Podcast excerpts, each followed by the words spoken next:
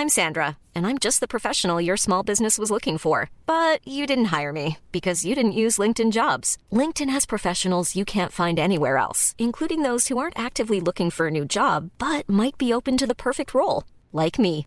In a given month, over 70% of LinkedIn users don't visit other leading job sites. So if you're not looking on LinkedIn, you'll miss out on great candidates like Sandra. Start hiring professionals like a professional. Post your free job on linkedin.com/people today. Hey, it's Danny Pellegrino from Everything Iconic. Ready to upgrade your style game without blowing your budget? Check out Quince. They've got all the good stuff, shirts and polos, activewear and fine leather goods, all at 50 to 80% less than other high-end brands. And the best part? They're all about safe, ethical and responsible manufacturing. Get that luxury vibe without the luxury price tag. Hit up quince.com slash upgrade for free shipping and 365 day returns on your next order. That's quince.com slash upgrade. Hey there, it's Michele Norris. I'm host of a podcast called Your Mama's Kitchen. When I travel, I'm usually looking for a way to find a taste of home when I'm not at home. And one of the things I love to do when I am at home is entertain. And Airbnb allows me to do that. When I was in California recently, I rented a house that had a great kitchen. And when we were sitting around the table, we're all thinking, we're in someone else's house. Someone could be in all of our homes as well. If you have a home, but you're not always at home, you have an Airbnb. Your home might be worth more than you think.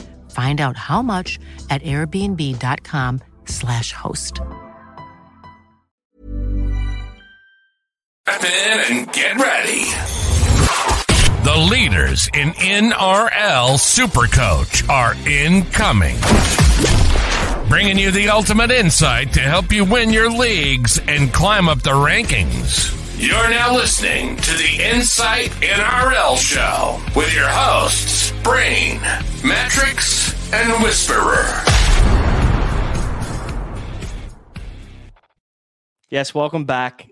We've got another episode of the Insight NRL show coming at you, but it's a different one. This time we're talking to all you beginners out there, all of you new NRL super coaches, people that may have never played either NRL super coach or super coach at all. So this episode is a bit of a different one for us, but it's one that's going to be targeted right at you to help you enter NRL Supercoach with a bang. I'm the SC Brain. I've got the SC Mattrix and the SC Whisperer with me and Josh. We've we've been talking about this episode for probably a couple of weeks now, haven't we? And we got around to it, but I'm actually really looking forward to this one. Yeah, going back to our, our roots, uh, going back to the simple things. Sometimes we can overcomplicate this game too much and take it a little bit too serious. So just strip it back and get back to back to the basics. You know, running the ball out of your own end hard, uh, no drop balls, repeat sets, just just the basic stuff. So just the things the Tigers are going to do this year. Uh, the Supercoach Mattrix is obviously with us as well, mate. How you how you going uh, tonight, and how you feeling about uh, getting started in 2024? There's obviously uh, plenty to play for this year with the World Cup coming up. Yeah, look, as dev- devastated as I am that the Bullets won't be playing in the postseason, um, you know what? I've rolled in. I'm here for the vibes, and um, yeah, pretty excited that the Broncos will be. It's pretty safe to say, isn't it? Really, uh, Broncos should be there as uh, hard The World Cup. as it is. Yeah, yeah. But the The uh, Cup. yeah, we, probably should talk about the uh, the Supercoach World Cup because it is relevant. You know, we've got a lot of people that are starting Supercoach for the first time, or or maybe even entering into a sport that they haven't followed before. So we've got a lot of uh, we've got cats on camera as well. Actually, this is a first for the Insight NRL show too. So for anybody watching on YouTube, I can see one cat moving in the background near a TV, and I've got another one here right in front of the camera. How good's that? So if you're a cat fan, uh, looks like Josh is, then uh, yeah, you're in a good spot. But um, so, boys, we, we need to talk about this World Cup because for me, it's I, I love the idea, and Josh, you came up with it uh, more so to get people involved in other sports they normally wouldn't play. And I think with NBL Supercoach now making its debut this year and having its first successful season, we've now got four sports that we can play with Supercoach, which is now all year round. And I don't know about you, but as a SC tragic, mate, I don't know whether anybody's more of a tragic than you are, Josh. So you're probably best to speak about this one. Yeah, I mean, I saw the bloke that won um, NBL, and I was having a look at sort of the, the player count. It was like 25k, which is was really good, I thought, for a brand new sport. Um, AFL is huge. I think that's over 250,000 people that play it. NRL can get upwards of you know 160, 170. That's growing every year. And then the BBL has a, a really good engaged community as well. So there's no time like now, I feel, to join all four of those sports together. We all love our individual sports, and some of us may love two or three, uh, but there's no time like now to join the Insight Fantasy World Cup. All four Supercoach disciplines combined in a 12 month long marathon uh, where you'll have some good seasons, you'll have some poor seasons, but it's going to be a collective percentage across all four of those rankings, um, basically divided into one giant score. We'll get that basically probably this uh, 365 days time, literally a year from now. So that will come out and we're going to be paying the top 10 it'll be a $10 entry fee uh, dm myself or Mattrix or brain or the Insight fantasy sport uh, account you can see our handles all on screen but for anyone that's listening I'm at SC Whisperer. You've got SC underscore Mattrix and SC underscore Brain. Otherwise, Insight FS or Insight F Sports uh, on all your social platforms. You'll be able to find us. We'll put you in the in the direction, but um, yeah, there's no time like now to get involved in all four sports. And I've never played NBL. I don't think I've watched a, a game outside of uh, when I watched Lamelo torch up uh, for Illawarra. But I'm very keen this year, and obviously as a as a tragic AFL fan, it's gonna be nice to take that discipline a little bit more seriously and and BBL uh, less said about that, the better last season, but we'll be bouncing back this year. Uh, we won't talk about Mujeeb. It's okay. Um, but Mattrix, you finished, I think, was it 420th or something like that in yep. NBL this year for its first year? So, really impressive finish for you. Yeah, had a had a pretty good year. Went close to um, the team of the week a couple times. I just had some weeks where it really stacked up. I was probably one person that rid the highs and, and rode the lows. Like I'd be 10,000 one week and then I'd be 12 the next week and then I'd be 5,000 and then um, sort of got more consistent during the end of the year.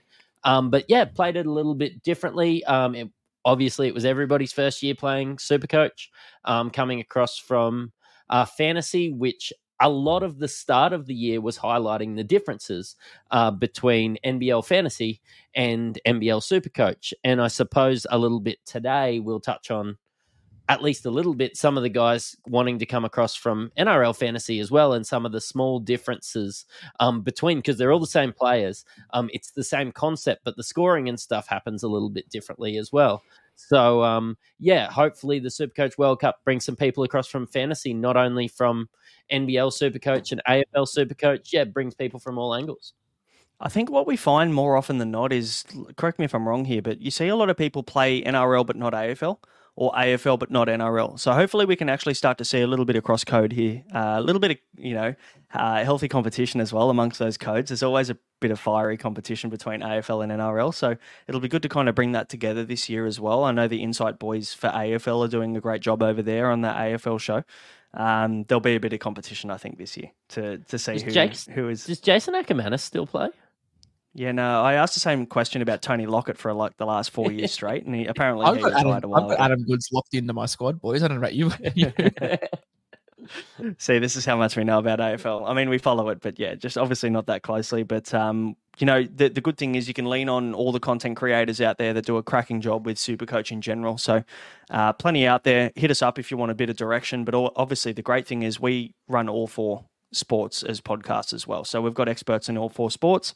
Um, so we can guide you in the right direction with that. But we're here to talk NRL. So uh, for anybody who's starting with NRL this year and maybe has come across from AFL, wants to play the World Cup, maybe they did their NBL as their first Supercoach season, maybe they played BBL and really enjoyed it.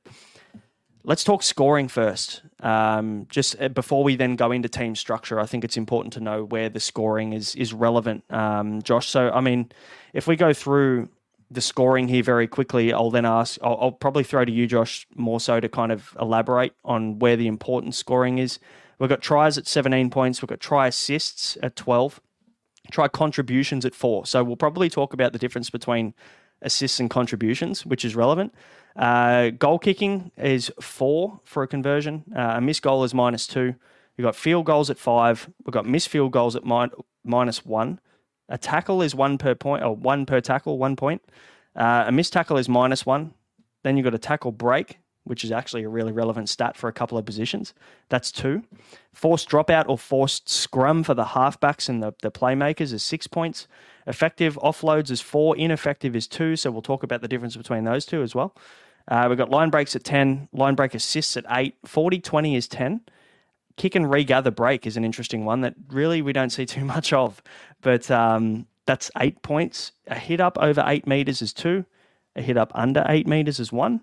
Hold the attacking player up in goal is a new stat we haven't seen too much of in the last couple of years, but that's three points. Intercepts is five, uh, which is uh, one that usually doesn't get scored that well. Kicks that go dead minus three, penalty minus two, error minus two, and a sin bin is minus eight. A send off is minus 16. So a lot to digest there. Um, we will do our best to put a graphic up so that everyone understands this one. But Josh, I'll throw over to you first. Maybe let, us talk. Obviously, the try and the try assist are obvious, but try contribution and try assist can be a little bit blurry. How do how do we differentiate those? Yeah, it's always contentious, especially five minutes after an event happens. You see Twitter blowing up. Um, but we're getting a little bit more clarification of what the difference is. So uh, a try assist is going to go to, to, the man that creates the overlap or the the outnumbering, the two on one or the three on two. Uh, it's generally the the halfback that will take it on a sweep and get on the outside of the man. Uh, and a contribution is generally to the player that tips it on. So the most common example you'll see sometimes is uh, a phase one play where a fullback will be sweeping through a block play. Uh, fullback catches the ball on the outside of a C defender's shoulder um, and passes it to a center who then taps onto a winger. So the fullback's generally going to get the try assist there because they are the one creating the overlap on that C play. Uh, and then the contribution is going to go to the center because they didn't have to do a whole lot. But without them, the try still wouldn't have happened. So um, there's no there's no line break assist for the contributor. That will also go to the try assister. So generally that will uh, incur uh, points of 12, 12 points for your try assist and then your line break assist, which is eight points. So generally it's a 20 point play. Uh, and that's why we sometimes talk about stacks being uh, as as vital as they are. Uh, Alex Johnson, Latrell Mitchell, yes. the ones that come to mind. Ponga Mazu, they're other ones that come to mind as well. So uh, can be a little bit black and white, but most of the time, I'd say 95% of the time, it's pretty clear who's getting the try assist. It's just sometimes when that overlap is a little bit grey, or the centre has to do more than just a bat on. Uh, I remember last year there was one with Herbie Farnworth where he sort of ran 10 meters and the assist still wasn't given to him, but 95% of the time, it's it's pretty fair. Yeah. Yeah, good explanation there. And, and obviously, look, these these aren't going to be black and white every week. So we're going to see some question marks and a lot of people on Twitter asking questions around how that all works. And it's not 100% consistent, but they do a pretty good job differentiating the two. Now, uh, Maddie, I'll ask you about the difference between an ineffective offload and an effective offload, because obviously there's two points difference per stat there. What can you explain to the guys what the difference is between effective and ineffective? My understanding is effective is you know a nice little offload which is during a tackle uh, passing it out the back and it hitting its mark essentially. Um, not hitting the ground um, not going anywhere from that um, just going to somebody and then being able to run forward from there.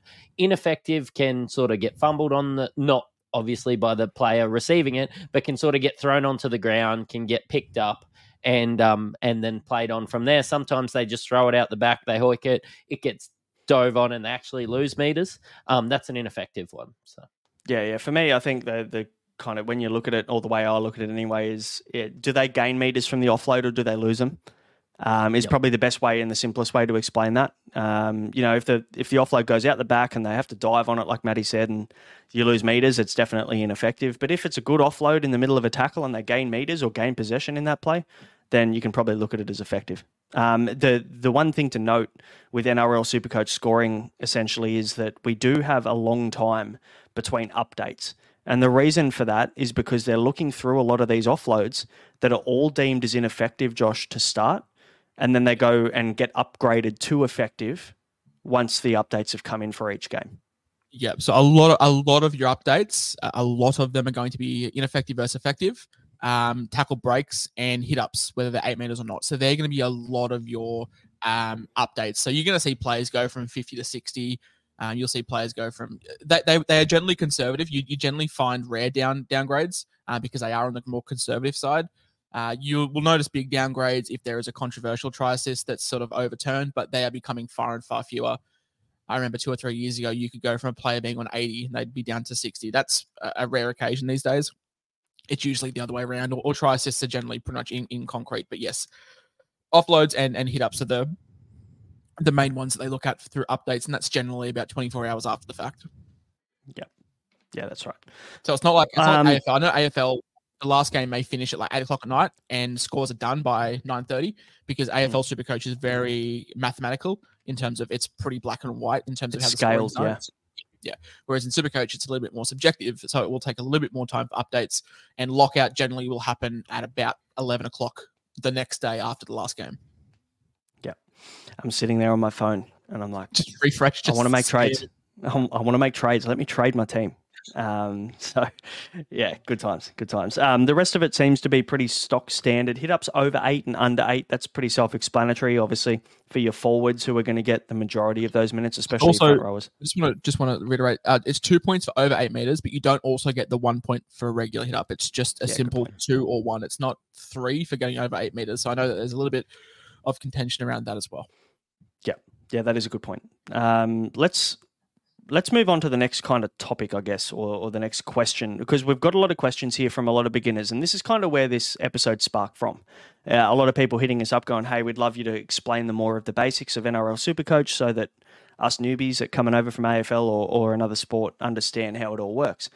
Um, now, we can probably touch on team building before we talk about trades. I think that's probably more relevant. And when it comes to building a team, we're talking about, I guess, more of the important positions uh, than anything. So, Maddie, what, what would you consider to be the positions that you would spend up on or are more important for people starting out this year?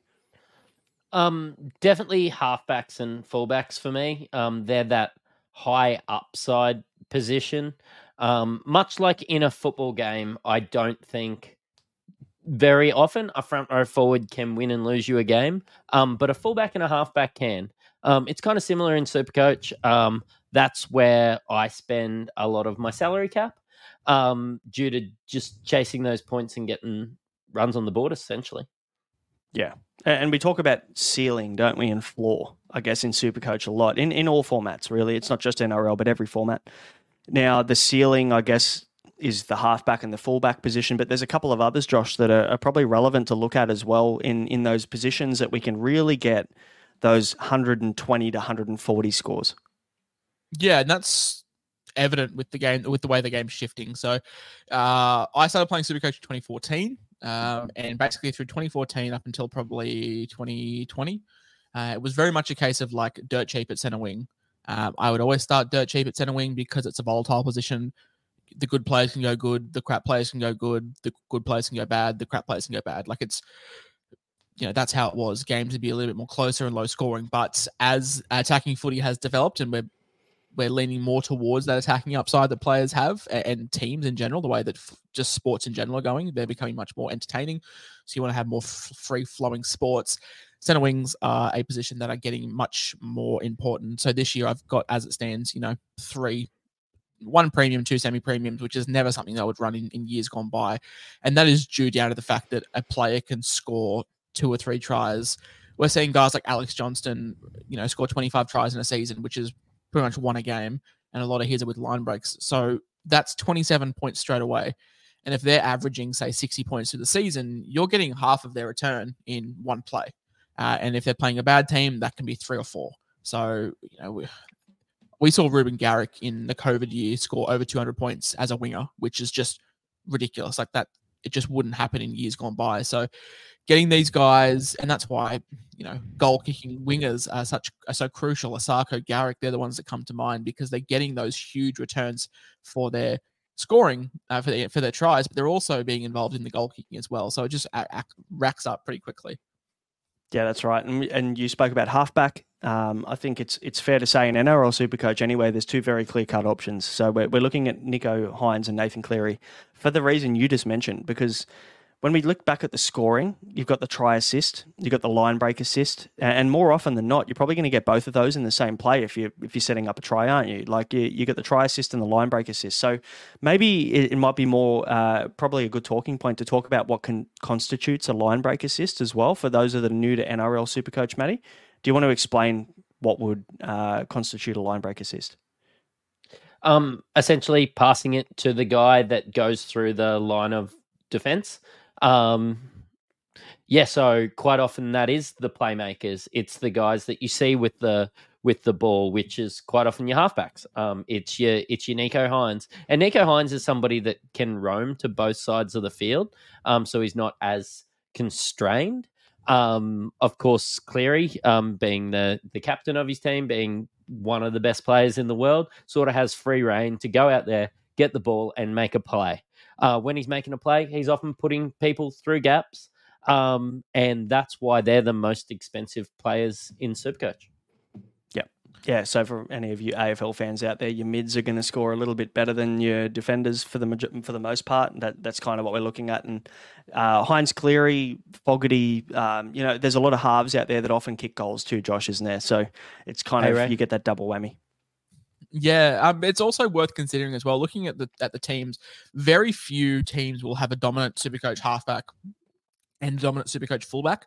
Um, you'll generally find a lot of the best halfbacks, so a Hynes and a Cleary, don't have a dominating fullback. Uh, and you'd look at the dominating fullbacks like a Ponga or a Walsh. They don't have an overly demanding halfback. So the same thing in, yeah, I mean, but A Ray's not like a, a, a Cleary that's going to do a lot of solo mm. playmaking. A Ray's much more of a connecting piece. But AFL is a great analogy. Uh, you want your halves, you want your mids to get a lot of disposals. Petracca's, Bontempelli's, like these kind of guys with their hands all over the pill.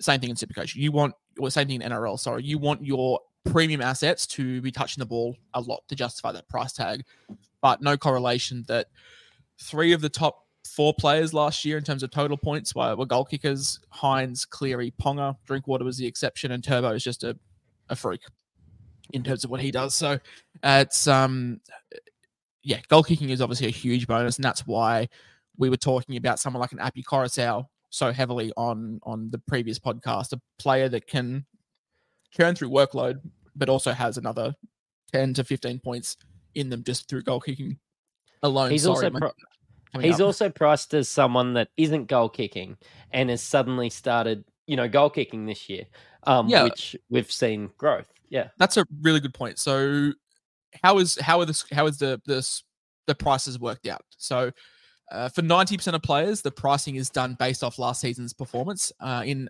NRL fantasy, it's a little bit subjective. There's more human involvement in the pricing, but in Supercoach, it's just very mathematical. Um, it is last year's score divided by the magic number, or last year's average divided by the magic number. Um, there is the rare exception when injury does come into it. So if a player plays less than the qualifying games, which I think is three, then they will get a twenty percent deduction. But the magic number uh, this preseason is 10,209. So we look at someone like a Nicho Hynes. He is priced at 970,000.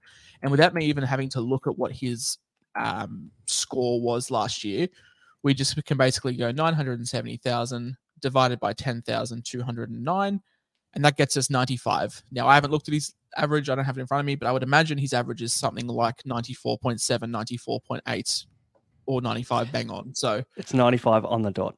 Yeah. So that is, so that's the magic number. When you hear us talk about value, um, finding players at value, that's what we're doing. We are looking at role changes. We are looking at if they had a down season last year due to injury. Shaun Lane's a great example. Uh, he is priced at something like a 44, but we are projecting him to go somewhere between 58 and 62. And we look at 10 points of value being sort of the gold standard in terms of money making ability because you don't want to be picking a player that presents two points of value because then you'll have eventually have to trade them out if they're not a keeper and you're just wasting trades at that point. Yep. Yep, very good point. Um, so, you know, we've talked about it a lot in previous podcasts. If you go back and have a look at some of those, especially the positional ones, that's probably where the majority of our conversations start is who has the most value in their position or who has a change in role. Uh, we're looking at halfbacks that are now goal kicking, even hookers like Josh mentioned, Api Koroisau that are now goal kicking that weren't last year. So there, there's a lot of changes in player roles that I think are very relevant. So keep an eye out on those. We'll obviously fill you in on those as we go as well. Jump in the Discord if uh, you want to know a little bit more because we're going to be updating our teams and doing a lot of stuff there. And you can become an Insight Unlimited member for 25 bucks for the next 365 days. So pretty cheap, and uh, you'll get access to all of us and all our thoughts every single week. So, can I think? Sorry, Matty, go. Can I just throw one thing out? I really liked um, the way that Whisperer compared it to AFL Supercoach. For those guys coming across from NRL Fantasy, um, kick meters don't matter in Supercoach. And I know that we rattled off, and that's quite overwhelming for us quickly to rattle down everything. But kick meters don't matter in Supercoach. So, yeah, um, it does make some of those ball runners a little bit more, I suppose, viable in Supercoach where they don't become even a play in fantasy. So, And I Yeah, I think- the- I think Sorry. Jamal Fogarty, Jamal Fogarty is probably the perfect example. Yep. With that, um, Jamal Fogarty is a guy that I've looked at in my fantasy team all preseason, playing with a with a rookie fullback, um, a, a hooker that doesn't kick, and and a rookie five eight. So he'll be getting all the kick meters, 800, 900 to thousand meters a game, and that's a scoring system over there. But in Supercoach, it's not. So you're not worried about too much about having these dominant halfbacks like a Ben Hunt, like a Alec, uh, an Adam Reynolds you're more wanting the attacking upside players. And that's the biggest difference, I guess, for our fantasy players. That Supercoach is much more volatile. And that's why, for you guys out there, none of you would ever look at Alex Johnston. Um, but he is always someone to consider at one point or another in the season because of how much upside he presents for the attacking stats. Payne Haas, boys, in fantasy averages something like something like 62, 63, and he's considered one of the gold standards. Alex Johnston can get half of that in Supercoach points in one play by, by falling over the line. So, yeah, it's a little bit more volatile, hence why you chase the upside a little bit more. Yeah, more attacking stat based in Supercoach, more base base stat based in NRL fantasy is probably an easy way to, to kind of explain that. And and the perfect example, I guess, would be Nicho Hynes and his ownership and and his uh, I guess people are looking at him in, in fantasy versus Supercoach. You know, we look at him in Supercoach and we've said that he is a must have to start the season based on the Sharks draw and based on just his ability to rack up Supercoach points at will. Now you look at him in fantasy, and now that Braydon Trindall is taking a lot more of the kicking, there's now a conversation to be had of do you go with Cleary and Hynes? Like it seems like a no brainer in Supercoach, but it absolutely is not in fantasy.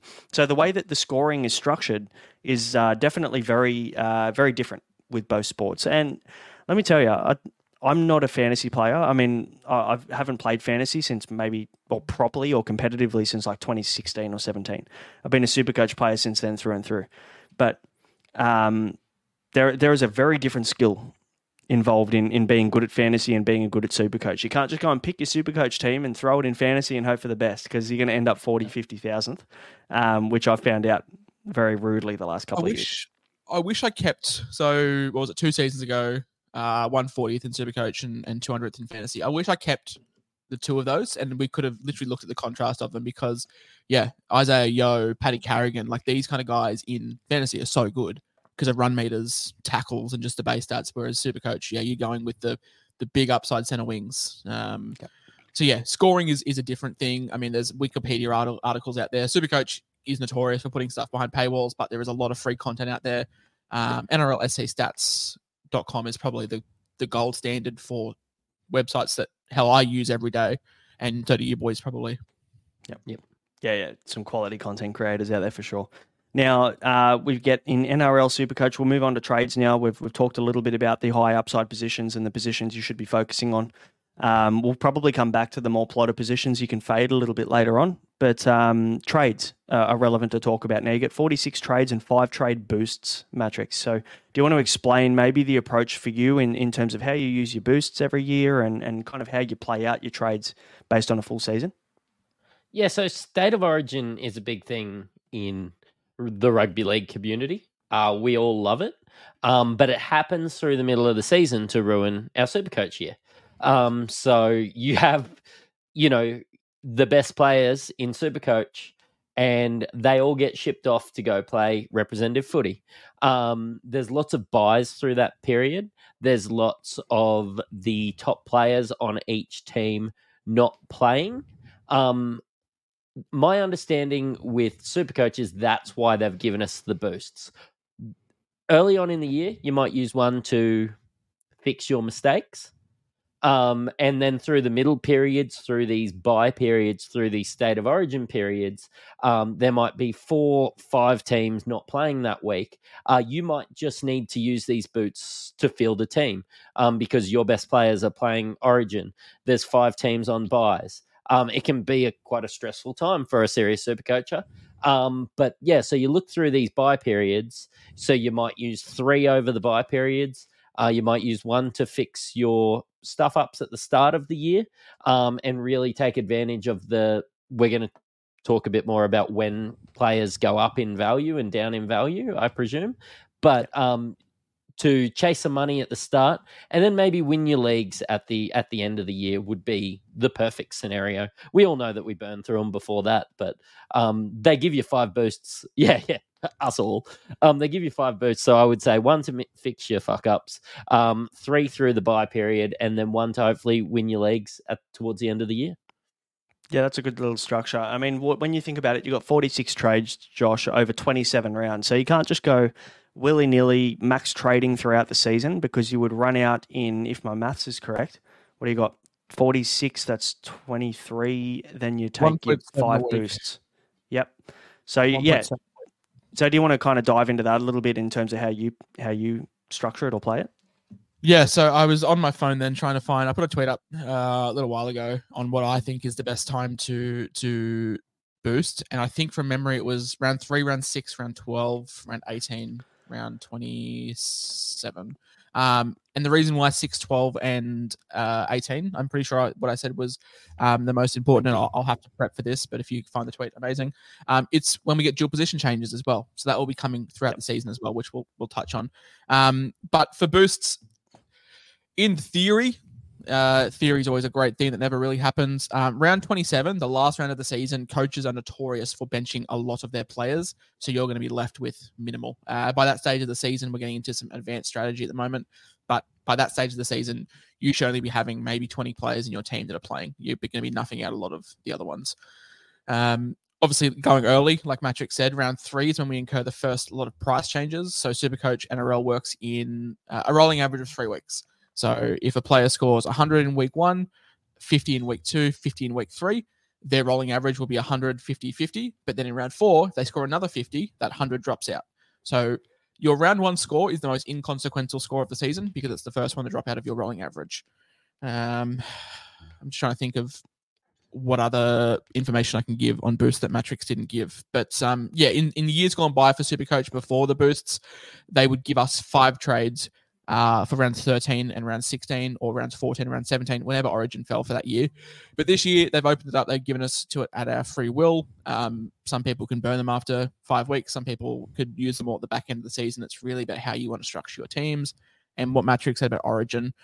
For anyone that's not an NRL fan, State of Origin is when the Australian players only from New, South Wales and Queensland, their origin will play each other, um, which is going to rule them out for rounds 13, rounds 16, rounds 19. Um, and a lot of them will also be in camp the week before as well. So yeah, we've got the uh, the bye structure up here. We also have 17 teams in the NRL, and that is a new addition as of last year. So every team now has a bye during the week. So that is something to consider. So we look at rounds 13, for example. We have the Tigers, the Titans, the Storm, the Rabbitohs, the Broncos, mainly the Warriors. If you have all those players, they're going to be out. And then if you have some Origin players, so if you have someone like a Latrell Mitchell, for example, he's going to be out for rounds 13 regardless because they're on the bye. But he's also played Origin. And for anyone that doesn't follow NRL, Origin is probably one of the most physical games that you can play. It takes a huge toll out of your body.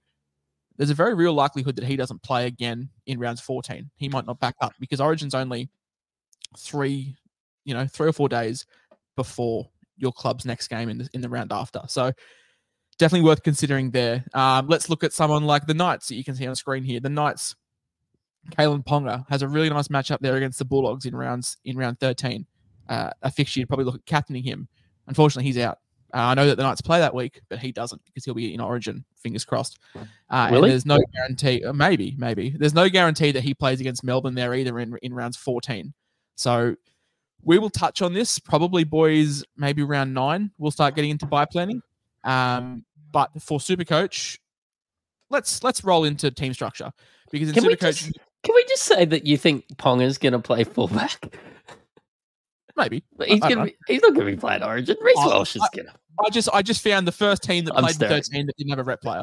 Um, so in Super Coach, you have now you're fine. You have a team of 25 that you need to pick your team for. You have 13 starters and 14 reserves that makes no difference. If a player is a reserve or a starter, they earn the same points. I know in NBL, uh, you get half. Sorry, four, four reserves. Four reserves. Four reserves. You just said 14. Yep. 14 reserves. Far out. We'd be stretching the. That's, a, a bit. That's a lot um, so, That's yeah, a so big. It's, it's 13 and 4. Uh, and I know in NBL, you your If you have a Hmm. player that scores 50 points on the bench, they get 25. In Supercoach, it's it's 50. Uh, I know in in BBL, if they score 100 and they're in your emergency, tough titties. Um, you miss out. Whereas in NRL, your reserves are part of your scoring team. The only difference in that is your captain, who will get double points. Vice captains get nothing.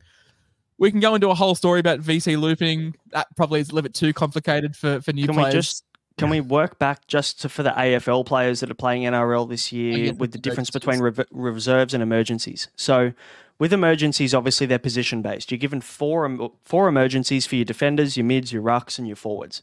Now in NRL, it's different. You could put your reserve on three center wings and a hooker, and those four scores will count no matter what. You're playing your best 17 players, and three of four of those will be reserves. Whereas in AFL, I think you're playing your best 22 on the field, and then you've got an emergency in every single position on your bench.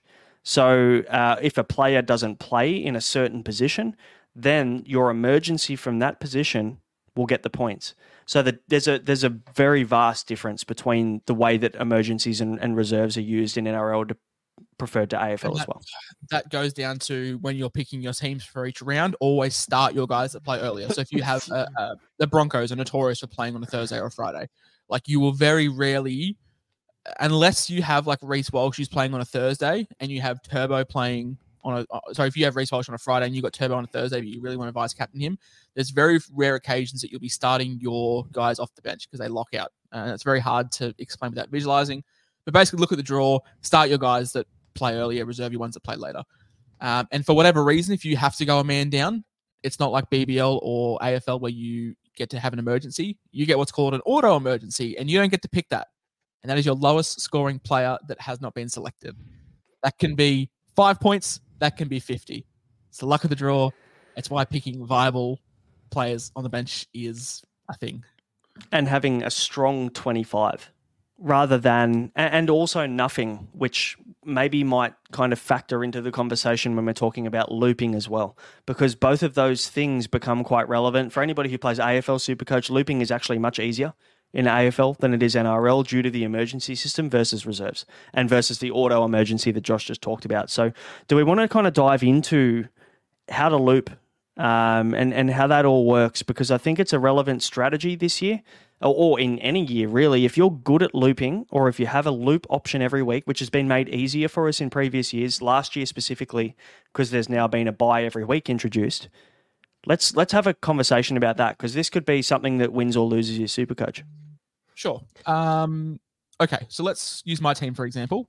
Um, I am running at the moment Api Koroisau and Alex Seyfarth. Now they both play for the Tigers. The Tigers don't play in round one, so those boys are ruled out.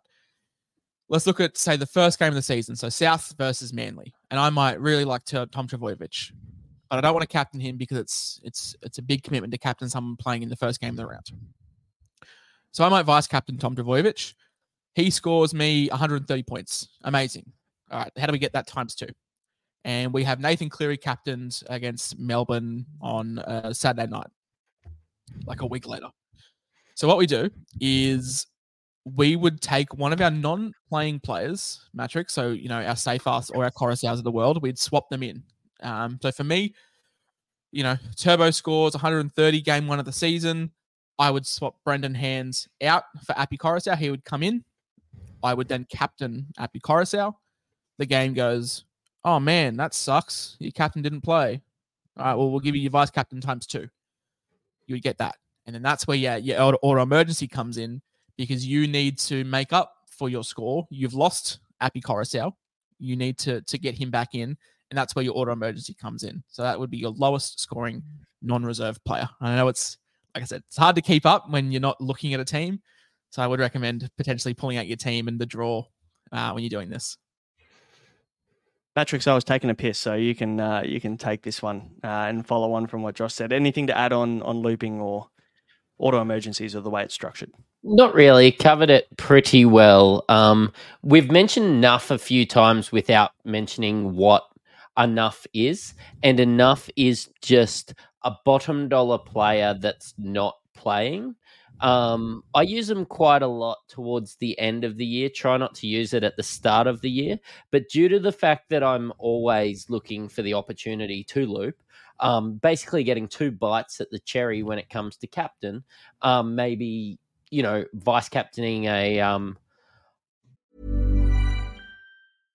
Hiring for your small business? If you're not looking for professionals on LinkedIn, you're looking in the wrong place. That's like looking for your car keys in a fish tank. LinkedIn helps you hire professionals you can't find anywhere else, even those who aren't actively searching for a new job but might be open to the perfect role. In a given month, over 70% of LinkedIn users don't even visit other leading job sites. So start looking in the right place. With LinkedIn, you can hire professionals like a professional. Post your free job on linkedin.com slash people today. Hey there, it's Michelle Norris. I'm host of a podcast called Your Mama's Kitchen. When I travel, I'm usually looking for a way to find a taste of home when I'm not at home. And one of the things I love to do when I am at home is entertain. And Airbnb allows me to do that. When I was in California recently, I rented a house that had a great kitchen. And when we were sitting around the table, we're all thinking, we're in someone else's house. Someone could be in all of our homes as well. If you have a home, but you're not always at home, you have an Airbnb. Your home might be worth more than you think. Find out how much at airbnb.com/slash host.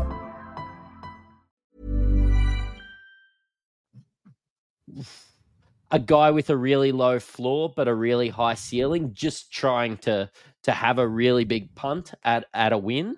I would actually rather have somebody that scored me zero than scored me five, which I know is really hard to get your head around because you think, hey, you want your guys on your bench at least to be NRL football players. But I would actually rather somebody score me zero on my bench and then the next man up, maybe somebody that I've actually invested some money in, thinking that they're going to score points this year, um, becomes my auto emergency.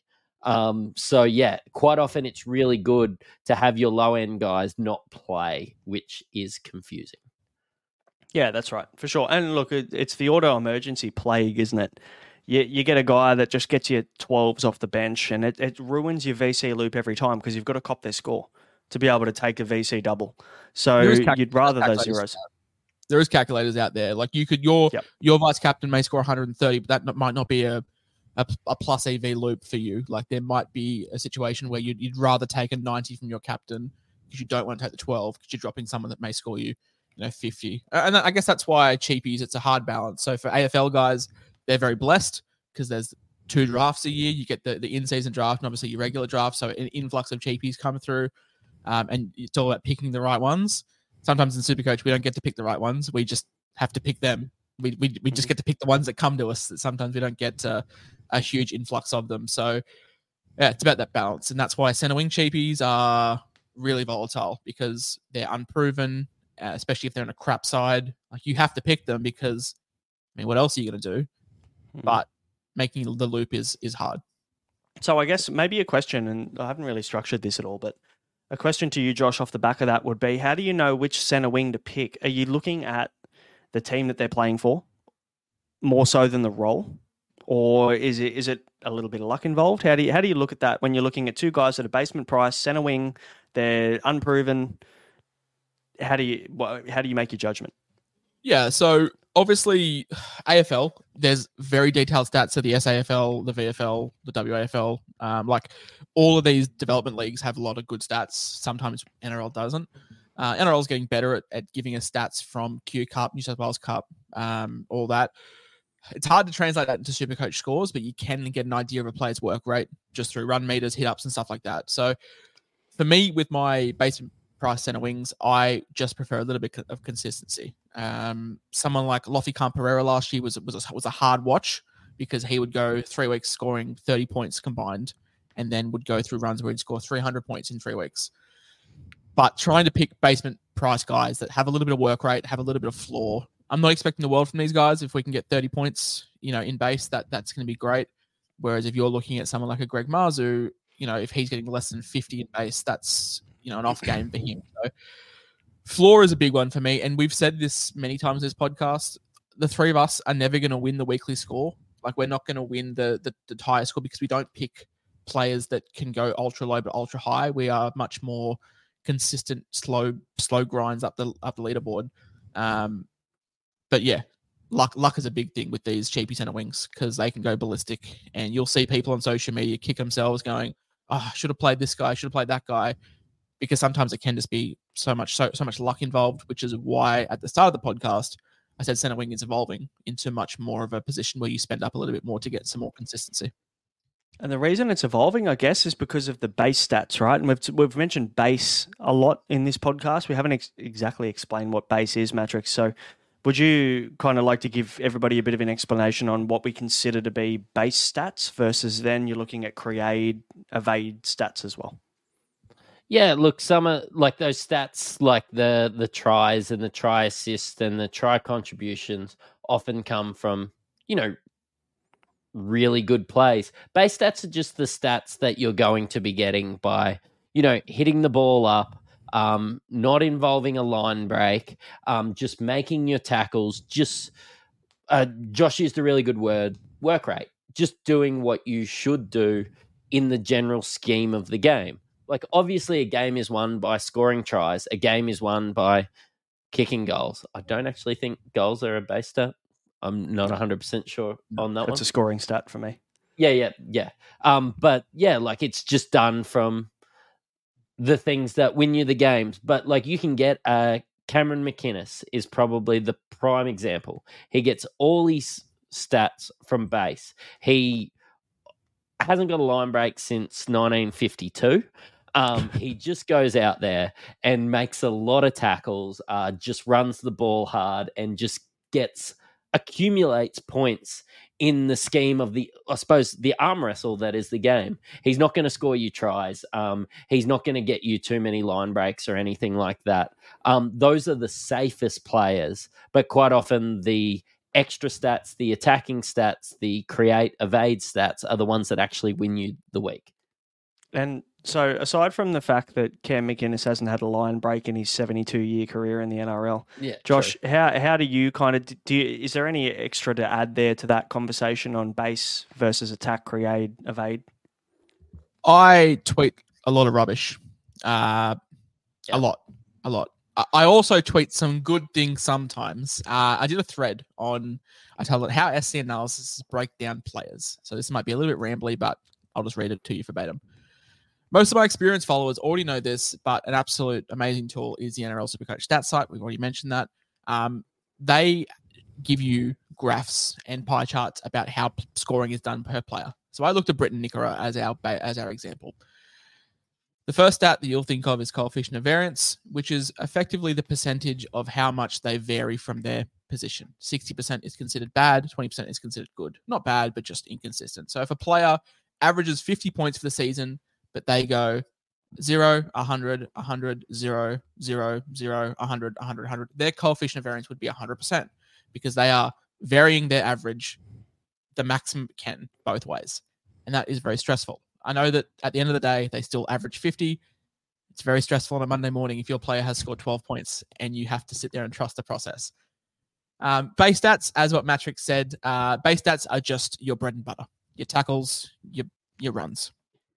Your evade stats are sometimes referred to as power. So you'll hear some people talk about base power a little bit.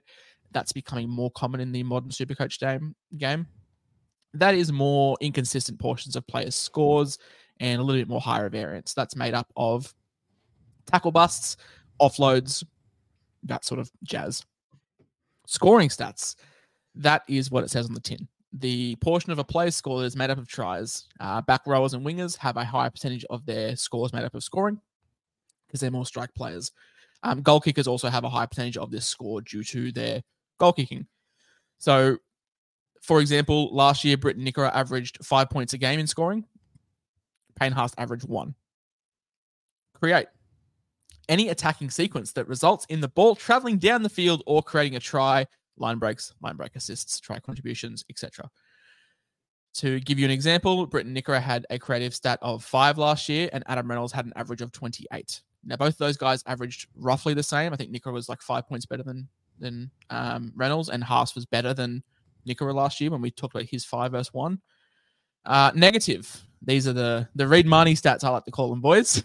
Um, the the these are the coach killers, the ones that make you rage trade. These players are the ones that lose points. Um, so forward passes, missed tackles, penalty conceded, sin bin, send offs, general errors, missed goal kicks, all that sort of stuff that makes you lose points.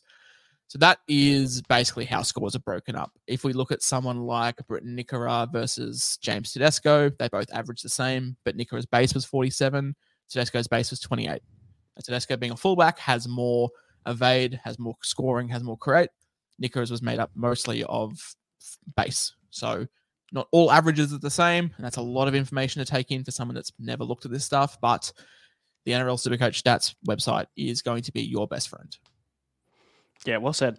It's a, a, good little summary there of how we kind of break down stats and what we look at too. Because for the most part, when we're making trades, we get two a week. But I tell you what, I do about 22 a week in my head.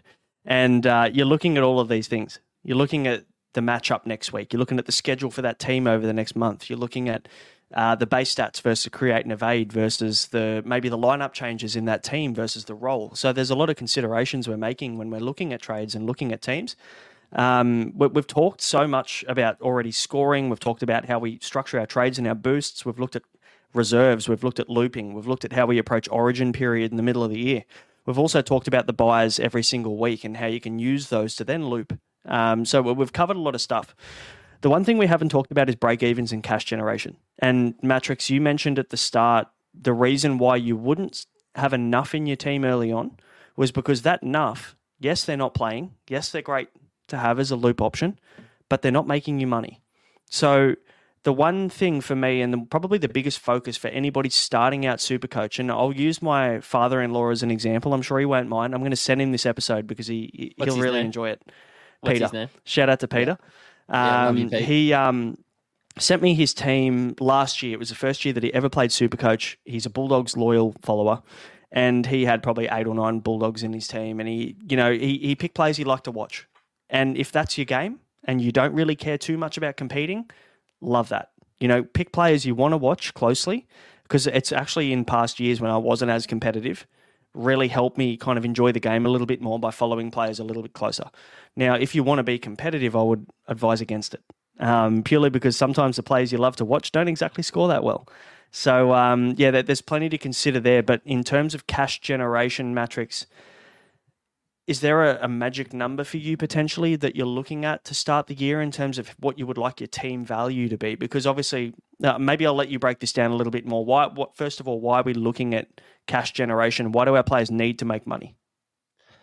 Um, because as you you want to get players that are maybe new to the NRL, um, that maybe have expanded roles, that maybe have taken on things like goal kicking um, that they hadn't taken on before. Because if you pay $220,000 for a player, and quite often my favorite saying in Super Coach, Coach is it's not what you spend, it's what you save.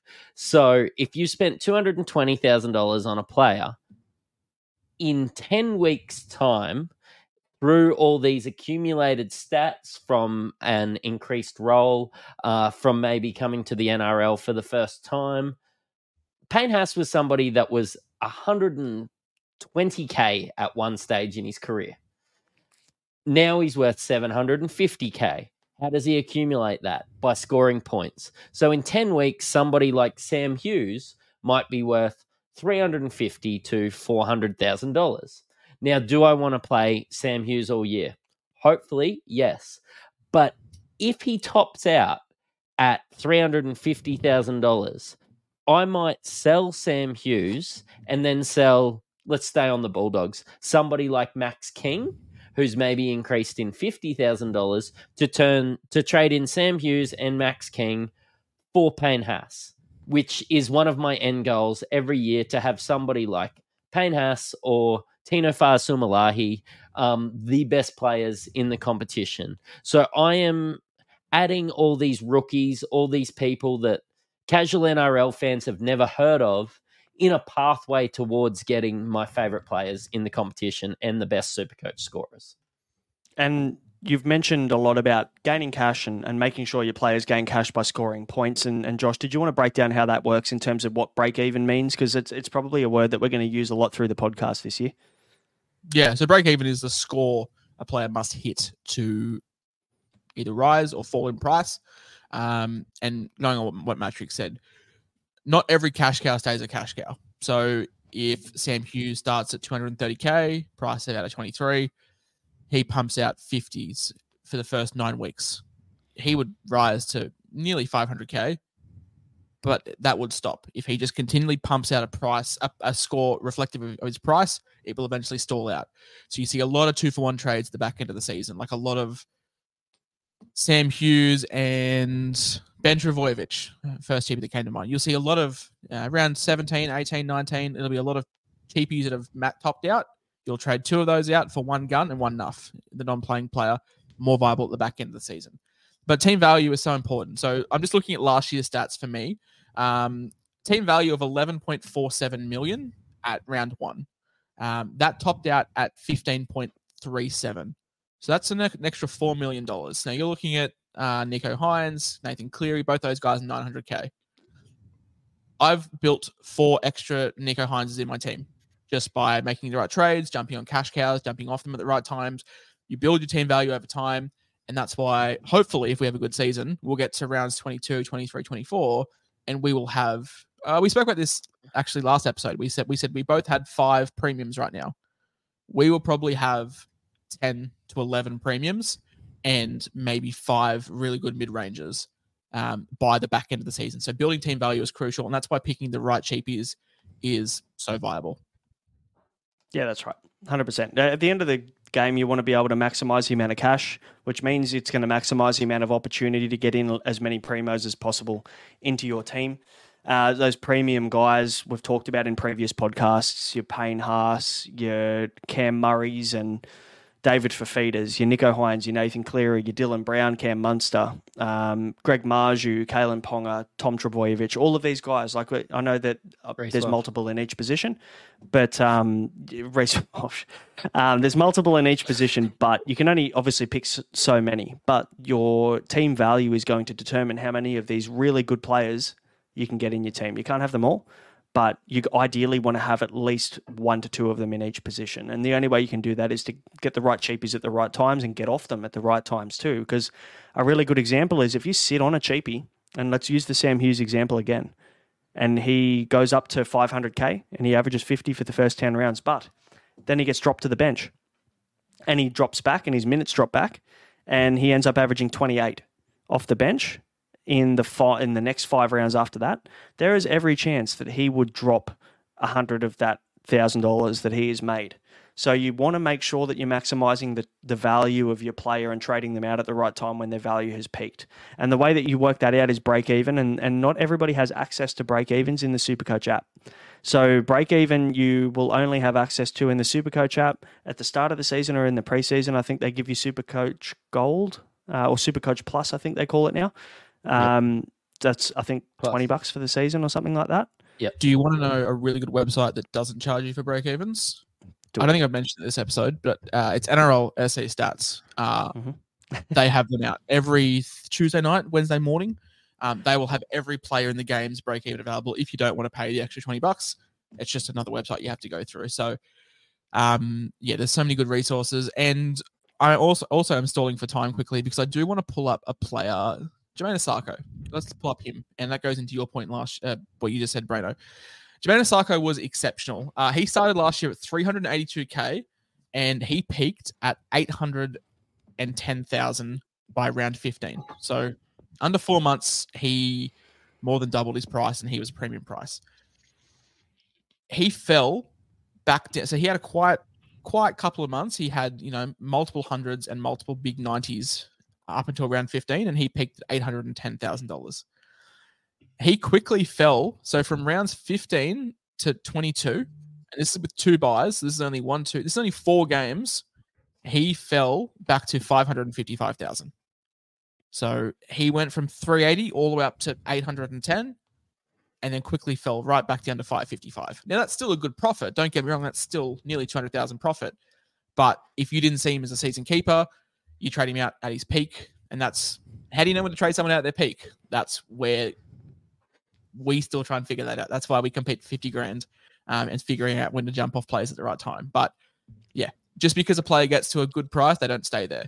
So his requirements, so his break evens, and the NRL SC Stats website have this in spades.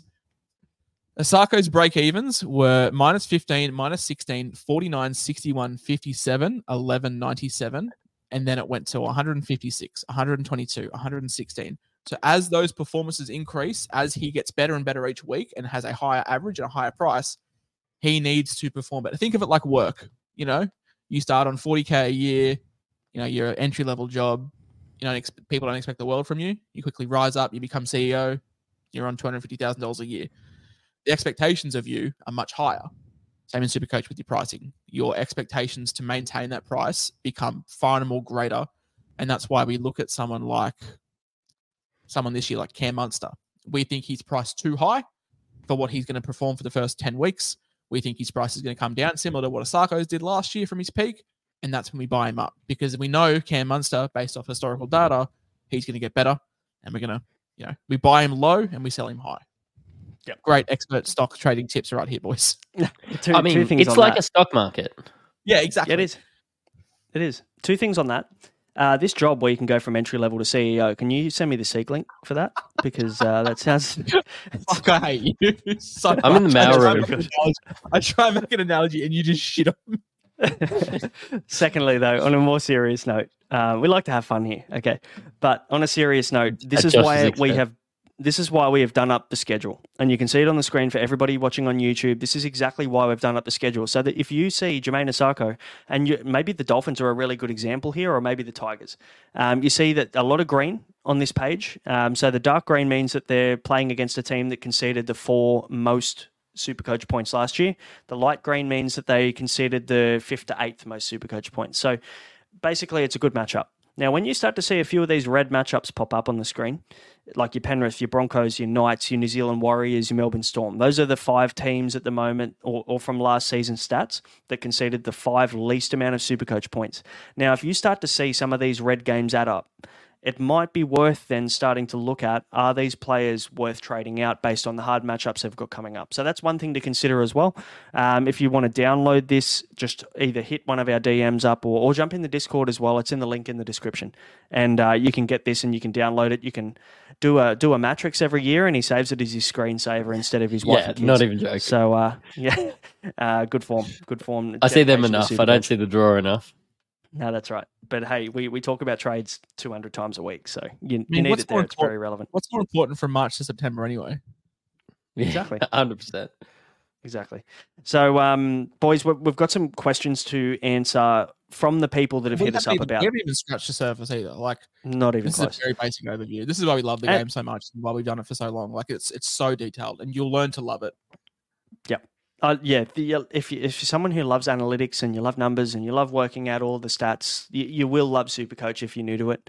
Um, or if you're someone you just have time on their hands, we can point you in the right direction at the stats. Or hopefully this episode has pointed you in the right direction at the stuff you need to be looking at to be successful in Supercoach.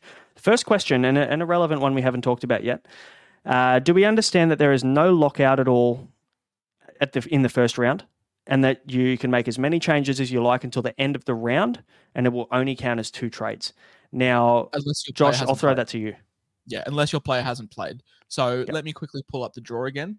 So for example, uh the South oh you've got it. Uh no, I'm talking I'm talking about the draw. You can put that up, that's fine. I'm I'll talking leave about the draw.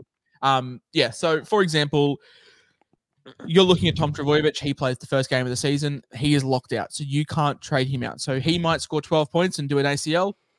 Unfortunately for you, you're stuck with him. But if you're looking at the Titans, for example, they play the second last game of the, of the round, and for whatever reason, Beau, Beau Fermor gets the flu. He has a concussion at training, and he's out round one. Then yes, you can move him, but you can only move him to a player that has not played, and it doesn't count as a trade. So your round one teams are very flexible, very open until that player has played and they are locked out. So yeah, you've got free reign over that as long as the player hasn't played because they are locked in in spades. And that's why we said before, boys, play your early players first in your starting team, reserve your later ones second. Because for whatever reason, if Beau Fermor did get a, the cold or the flu or you know, measles, mumps, and rubella, whatever he gets, you can move off him. You can take the reserve off him. You can put it on someone else. You're not stuck with him in your starting team. And you see this all the time for all my NFL fantasy players out there. It's by the flex positions. You always have your later playing players in the flex because it's much more viable to move players around for whatever reason. Yeah, prayers up for uh, Beau Fermor with Man's in the and wars. rubella. Yeah, he's had he's had a rough one. Um, Mattrix, uh, that was a pretty good summary there. Well, we can leave that one there. But the next question becomes: eh, with the head-to-head comps that you're playing in, when does it end? So does does first of all does Supercoach end at the end of the regular season? Does it go into the finals? And also then with head-to-head comps, when should the season end in head-to-head? if I was setting up head to head comps, I like to finish them. Is it there's 27? I like to finish them in round 26 because people start to get rested uh, come round 27. Um, the good teams don't want to in, get their players injured before the finals. Um, but Supercoach as a whole finishes in round 27. So if you're playing overall, and there's prizes for overall, like um, the Daily Telegraph, the Sunday Mail, wherever you may be, um, created this game. They give out prizes. They give out fifty thousand dollars for Supercoach. Um, so you are. It's like entering a competition. Well, it is entering a competition. Like you can top one thousand, they win prizes. Um, that's about as far as it goes with prizes, guys. Yeah, so the Um, weekly yeah. top score wins thousand bucks. Am I right? Yep. Um, Uh, something like 2000 that. if you're a gold subscriber. Cool. But yes. Yep. So up to two thousand bucks if you if you pay for Supercoach Plus or Supercoach Gold or whatever. Um, and then yeah, the main winner wins fifty k. I think the re- from second to tenth wins money as well. The top ten. Uh, they Okay. used to have a. Let me tell you, my favorite prize, top thousand, for for a The keychain? KFC, a fifteen dollar KFC voucher. No, I, I'd rather out. that. Nah, I would I've got, that. I've got, I've got a mantle of uh, little drumsticks on keyring sitting somewhere in my Oh, house. that's elite. How Yeah, is that? that's- and then obviously if you came in the top 100, you got a tracksuit with your with your rank on the back. That was that was good times. Never Yep. got one of those. Uh, No, and KFC don't sponsor anymore. No, So agree. Oh, uh, it's Swish. No, it's Swish now. So you get a shout out from your favorite player. So I mean, cool, I guess. Cool. Uh, Did can't get wait to to get a Max King I shout out. all shout outs on repeat this year, boys. Oh, imagine if all three of us somehow get a we can get a Swish shout out. Who are you picking? Oh no, is, is it KPP for you, Josh? no, I think it'd be Cody Ramsey. It has to be. Yeah, that's true. You've named your team Just after for him the last couple of years, so Yeah. had to. What about yourself, Mattrix? Who are you picking? Oh, probably Aidan Sezer this year. Um, my team name, uh, Caesar Salad, is making a little bit of a, a run this year. Um, yeah, always you been mean- a big Aiden Caesar fan. I love watching Supercoach. I love, um, sorry, Super League. I love um, Super League Supercoach. That's great. Uh, next episode. Yeah, Big fan. you mean your team's name isn't pain in my hearse? I'm actually really shocked by that. four, four and twenty pies. yeah, yeah, no, no good. Um, oh, actually, let's let's give some advice for team names. Please don't go and Google best NRL Supercoach team names because this is what will be thrown out at you. Get Like something said, original. Like I said, if you ever DM me on Twitter asking for advice and you tell me your team name is pain in my house, you're instantly blocked. No questions about it. Like, Insta- can you change your team name? Because I want to change Yeah, my team up name until- to the Fiddler. Up until the competition starts, you can change your team name. As soon as the Mine- comp starts, you cannot. Mine's Maxwell be very Maniacs. careful. He's even in my team, which is a bit devastating. no, you're gonna have to change that. Wasn't it Kumal something? Oh, the at- Kummel at one Kings, yeah, yeah. With, with- Yeah. with Justin Olam, uh, obviously the, the Yep. Kummel Kings was was was there Mm. for a bit. I like it. I like it. Um, all right, we should probably move on with these questions. Uh, best scoring positions. We've already covered that. Now, number of trades per week. We, we talked about the fact you get two trades per week. You get five boosts, which takes it up to three. During the major buy rounds, correct me if I'm wrong, Josh, they've still got three trades, and then that makes it four for a boost. Am I right in saying that? Yeah, it goes from two to three, and then from the boost from three to four. Yeah, cool. So if you do not use your two trades during the week, they do accumulate. Okay, so obviously you start with 46. You could get to the end of the year and still have 20 trades left if you don't use them. Like, you don't So- get twenty in one round. Correct. They don't. Yeah, yeah, you can't leave it. Yeah. Imagine Yeah, so that, oh, that'd be nice. Make, like, I'd 12 just trades in one up. I'd be going for the thousand dollar prize for the weekly prize. just Just use all my card trades at once. FPL, just just a, a free wild card. Just change your team. Yeah, that would be good. That would be good. Fuck, that's a Um, whole different yes, conversation. Yeah, so yeah, your your your trade. So if you get forty six and don't make any in round one, you don't have forty four. Um, but you, you just can't make four the next week. Yeah, it's a maximum of two unless you use a boost or you're in the origin period. Yep. So uh, there's full points for bench players if they're a reserve. Um, but you made a good point earlier, Josh. We've already covered this question, but he was asking uh, in in terms of order of players. At the start of the week, your players playing at the start of the week should always be starting on your field if you plan on playing them in your 17. And then your reserve should be probably the last four players playing in that round, unless they are your captain or your vice captain, op for obvious reasons. someone up, obviously, yeah. Like like round one's a great example. I think Tur- Turbo, like me, me for example, Turbo plays the Bunnies in the game one, um, but the Knights play the Raiders in like game four. Like I'm going to be benching Tom Trbojevic. It's not the recommended play, but it's only because we're captaining Ponga or we're vice captaining That's him. Yeah, spot on. Um, so key times and times to take note of this week in terms of when are teams announced. Now, teams are announced on Tuesday at 4 p.m.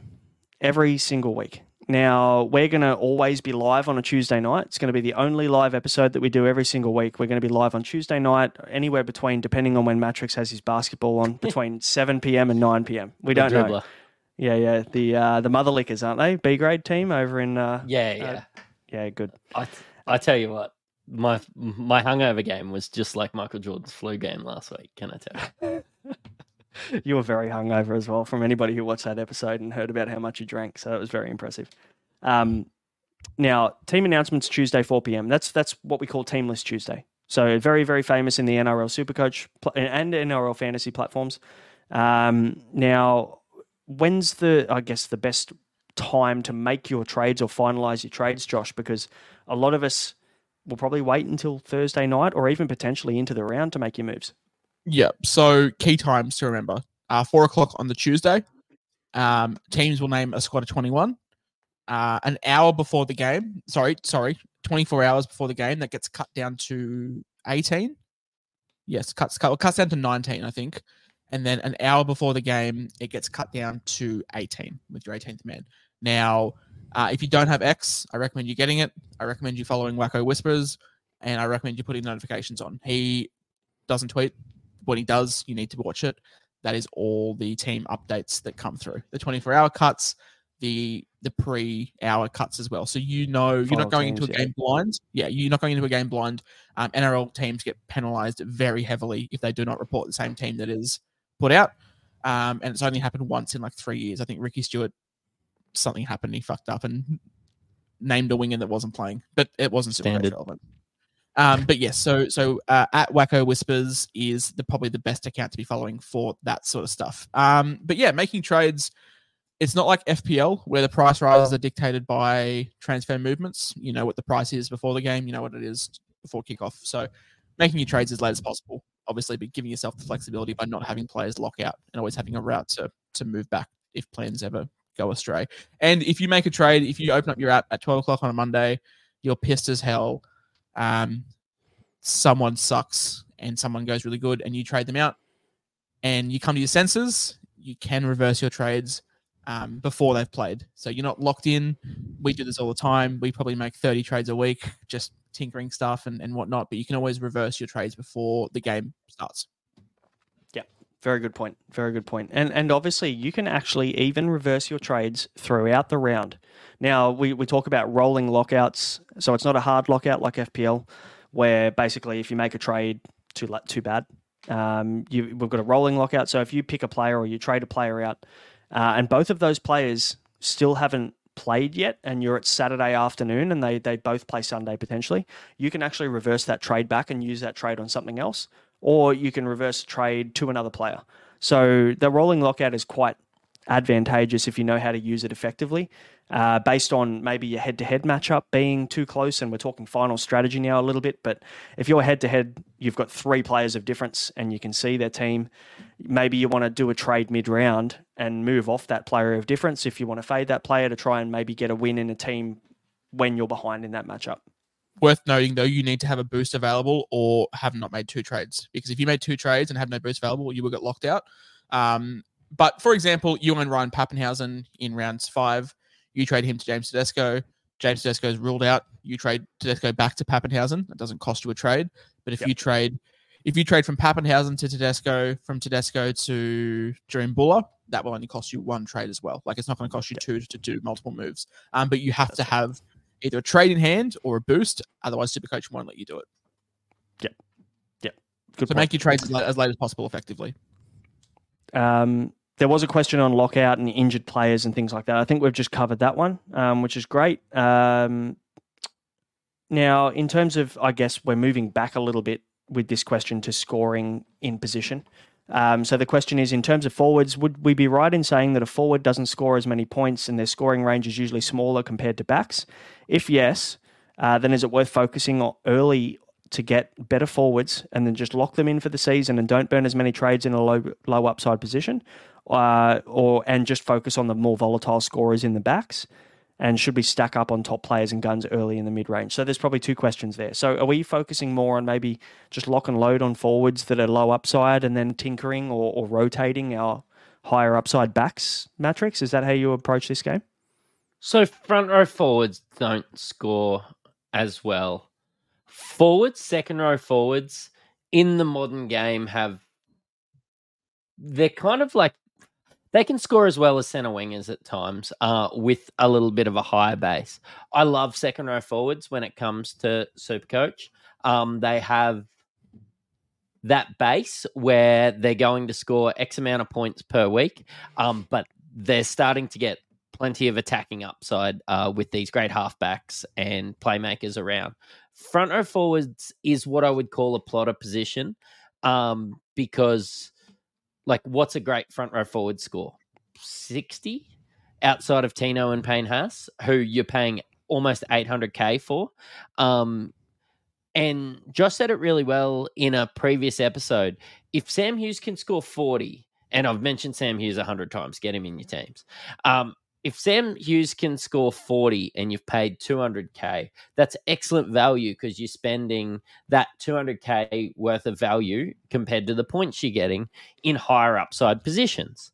Um, like if you're lock and loading in Payne Haas, where you know he's going to get 80 every week, but you're also paying for him to get 80 every week, um, you're probably missing out in your center wing, in your. I consider second row forward probably one of the next upside positions down there with five eighth. Um, you're not spending those that money in those positions, and you're going to miss out on the opportunity to bulk up those points. Eh, do you guys agree? Uh, yeah. So I'm obviously a super coach Nuffy, and I spent the last three minutes just scrolling through a million Excel spreadsheets that I have. But I have the percentages of pretty much all the top guys, and their percentage of scores over 100 last year. So Payne Haas has had a career strike rate of 2.5% over 100 points. Dave Feeder has a strike rate of 20% um, last year. Nathan Cleary, 36.6%. Nicho Hynes, 34.8%. Uh, Isaako, 20%. Marzhew, 7%, 17%. Holmes, 18%. Fullbacks, you know, Ryan Papenhuyzen goes over 135% of his games. Ponga goes over 22% of his games. So you can see compared to AFB, who only, who only goes over 100, 4.5%, Haas at 2.5%, Tarpany 2.1%. Front row forward, they just don't have the upside. They don't have the ceiling. They don't score many tries. They don't get many attacking stats. That's why Payne Haas and Tino are considered unicorns in that position, who average 80. But still, like if that's if they're not going over 100 ever ever often, like why would you spend up on them? It's for the consistency. And I'm a very opinionated person, but unfortunately, I don't have an opinion on front row forward this year. I don't think there's a right or wrong answer in how you want to spend your cash. If you told me you had Payne Haas and Sam Hughes, I'm not going to say no. If you told me you had two cheapies, I can't say no because I'd be a hypocrite. If you told me you had two mid rangers, you can't say no. There's no way to structure front row forward this year that is most optimal, in my opinion. Um, but chasing upside positions is, and hooker and front row forward are not one of them. Um, I would rank them in terms. I would rank positions in terms of importance: fullback, halfback, two RF. Sorry, fullback, halfback, center wing, two RF, five eighth, front row forward, hooker. That's yeah. the way that I'm looking at prioritizing those positions. Yeah, I agree with you. That's exactly the order for me as well. Um, Now, I've saved the best for last, Mattrix, because I know that this is a very passionate topic for you, and it's stacks. Is Hudson Yeah. Young a must? That's also just a yes, by the way. Um, now, when we talk about stacks, and for anybody who's played NFL fantasy or, or maybe even some other fantasy sports, American sports, or, you know, it can probably apply for most sports, to be fair. Stacks Now- isn't really a thing in NBA. Yeah, or isn't it? I don't know. I know someone that'd disagree with you. Shout out to Matty G. Um, talk to us about stacks, mate. What? It, where's the relevance? How do you how do you kind of think about stack? First of all, maybe explain it. What what is a stack, and then how would you approach it in NRL? I wouldn't ever consider really three players, but I suppose it's multiple players from the same team uh, where their stats could lead to stats with other players. So the best example I can think of here is Kalyn Ponga likes to sweep uh, when he runs. Um, so it usually comes from a halfback um, or a five eighth comes through to Kalyn Ponga. He has an attacking side uh, which has some strike weapons, uh, whether that be a Bradman Best or a Greg Marzhew playing in the center, playing in the wing, and that's getting closer to the outside where it's a little bit easier to score, where maybe there's a bit more space. Kalyn Ponga creates a lot of attention, and often a Greg Marzhew or a Bradman Best can score sometimes without getting touched because there's so much attention on a great player, um, somebody that creates that much attention in a Kalyn Ponga. Um, stacks, uh, if Kalyn Ponga does really well, then Greg Marzhew's going to do really well, uh, which is the winger. So if you're banking on the fact that Kalyn Ponga is going to go really well, it really makes sense to go and get a Greg Marju and just double down on your thoughts and opinions on the topic. For sure. So if we use an example of Kalyn Ponga going down the left edge, which he loves to go down, and passing the ball to Marzhew, right? And let's let's assume that this is a try scoring play. Kalyn Ponga gets the line break assist and the try assist. So when you assist a player to break the line, you, you're going to get eight points, right? Then you get the try assist, which is 12 points. So there's 20 there for Ponga. Now, then you also get Greg Marzhew, who gets the 17 points for the try, and he then gets the line break, which is am I am I right in saying 10? I can't remember off the top of my Yeah, head. it's, a 47 point play. There you go. So when you're looking at the amount of points you can score from two players, right? That's 47 points straight to your team from the two players, rather than if you own one or the other, you can own both play. For one play. So if you for have one play. if you have Alex Johnston and Kalyn Ponga, you need them both to be involved to get 47 points. You need two different games and two different outcomes to happen. You own Marzhew and Ponga. One play is all it takes to get those 47. So it's just a compounding interest. Um, yeah. Anything to add on that, Josh? um, yeah, it's just, it's- stacks is just a combination of players that will link up together. A stack is not Payne Haas and Jesse Arthars. Um, as much as it, mate, imagine that Payne Haas at the back, just show and go. A little Um, it's It's not common. It's not common. no, a stack is more of a common play. So if you think NFL, you're picking a quarterback to a wide receiver. You know, for, if that if that's a reference, you're picking. Maybe it was last Uh, year. It was Derek Carr and Davante Adams. Um, as a Raiders fan, you didn't see that too often, unfortunately. No, I was gonna say you're not Uh, really no, not enough. Uh, but no, No. like like uh, Nicho Hynes, Briton Nikora, Latrell Mitchell, Alex Johnston, Kalyn Ponga, um, Greg Marzhew, Nathan Cleary, and Liam Martin. every, everyone. Yeah. Everyone. Nathan Cleary just puts everyone on a platter. Um, but yes, it's it's just a combination of, of players. So yes, you're getting a 47 point play before tackle breaks um, for one play rather than having to hope that happens with two plays. just quietly the best stack ever, and I didn't have it last year. Would have been Shaun Johnson, Dallin Watene-Zelezniak at the back end of the season. Oh. Fuck me. Uh, maybe even Talk Chance about Nickel it, Clockstad. Imagine if you had all three of those guys. All three That of those guys, you, all three of those guys, you probably could have got round 50k. seven, round 12, and round 15 in draft. Yeah. Yep. And now all of them are like top four round picks. Yep. Crazy. It's funny how it works. But um, boys, I reckon that does us. We've, I mean, we, we initially covered some. I some. honestly thought we'd struggle to get half an hour. At the start of the pod, we're like, we'll just wing this. We'll see how we go. We'll be all right.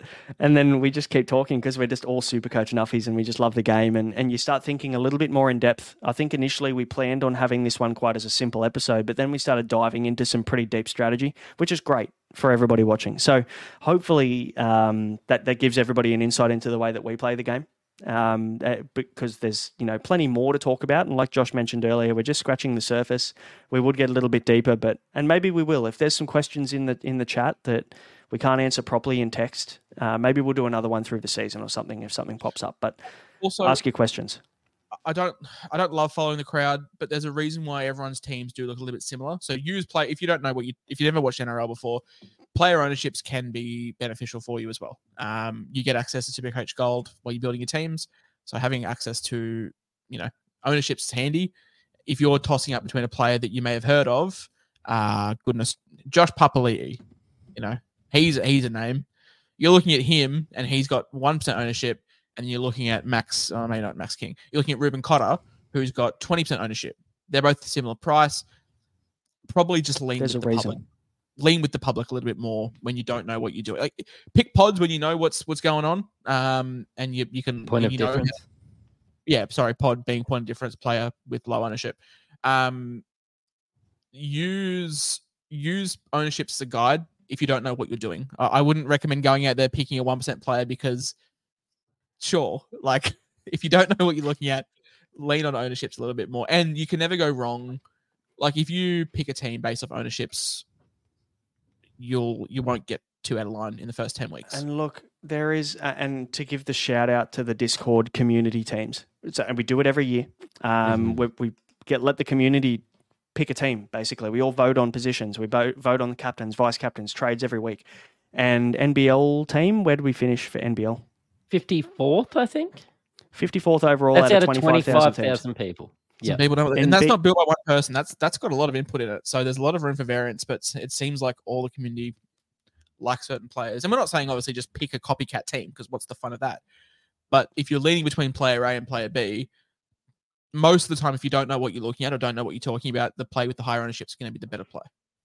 Yeah, yeah, very well said. That's one thing I think I learned the hard way um, when I first started playing super coaches, trying to get too spicy, trying to make too many trades and trying to find too many pods, and it it just bites you in the ass more often than not. There's a reason that, why I play as a pod. That's a be- that's a beautiful point because a pod only works if the player you're going against fails.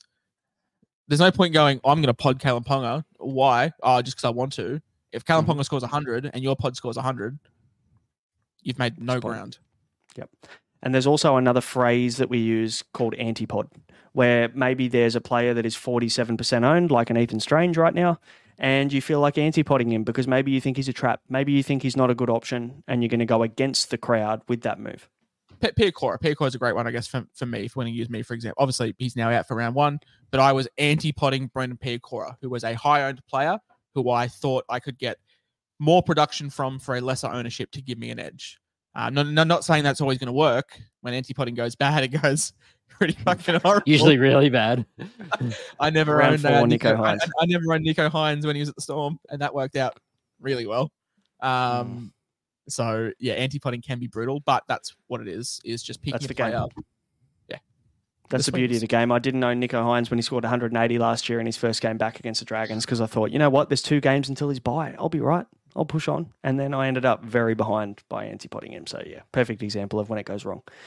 Boys, that'll do. Um, we, have covered everything. Obviously, guys, if you have questions on anything that we've covered tonight, uh, drop them in the comments. Uh, this episode will be obviously up uh, I think what's tomorrow? Tuesday. So uh, it'll be up from Tuesday. Drop any questions in. We've got plenty of episodes coming up on positions, uh, a bit of draft content as well, uh, leading into Team List Tuesday and all of your final team stuff as well. So we'll, we'll, be here. We'll be live every week on a Tuesday. And lastly, if you want to join the Discord, just jump in the description below. Uh, the link is in the description, I should say. Uh, it's a free community. Jump in there. And if you want a little bit more insight into what we do and how we approach the game and a bit more about our strategy, our teams, our trades, our captains, every single week, you can become an Insight Unlimited member for 25 bucks a year. And maybe you want to throw a tenner in the ring and you want to take on the uh, Insight Supercoach World Cup, where you can compete in all four sports that we mentioned at the start of the episode. So there's plenty happening at Insight, plenty more coming your way. Any final words, Josh, before we wrap up? Our teams are out our our our volume one team reveals are actually out right now. So uh, Mattrix Brain and I threw up our teams. Um, we're probably going to chuck up a pre a, a post trials one team, a post trials two team, and then our final teams heading into the season. So they're out now. So if there's no better time to sign up uh, for unlimited than now. What does what does Mick say? A zinger box upsized with an extra burger. Yeah, with an extra burger on the side. Yeah. That's a cracker. Mattrix, any final words, mate, before we do uh, wrap this one up? No, no, no. Just good to see more people coming on board with NRL. Obviously, you're here because you're interested. Um, popping in somewhere. My cousin was messaging me today talking about coming from NRL fantasy to NRL Supercoach. I gave him the link to um, the Discord community just because even if we're not answering all your questions, there's so many great minds in that community that you post a question, you will probably get five answers from five very experienced super coach players and you can just look through the questions and you'll learn a lot. So. Absolutely. Guys that'll do. Until next time uh, we'll be coming at you with some more positions but until then you've been listening to the insight nrl show. We'll see you later. The tigers Cheerio. are so bad. Even on a budget quality is non-negotiable that's why Quince is the place to score high-end essentials at 50 to 80% less than similar brands. Get your hands on buttery soft cashmere sweaters from just 60 bucks, Italian leather jackets, and so much more. And the best part about Quince, they exclusively partner with factories committed to safe, ethical, and responsible manufacturing. Elevate your style without the elevated price tag with Quince. Go to quince.com slash upgrade for free shipping and 365-day returns.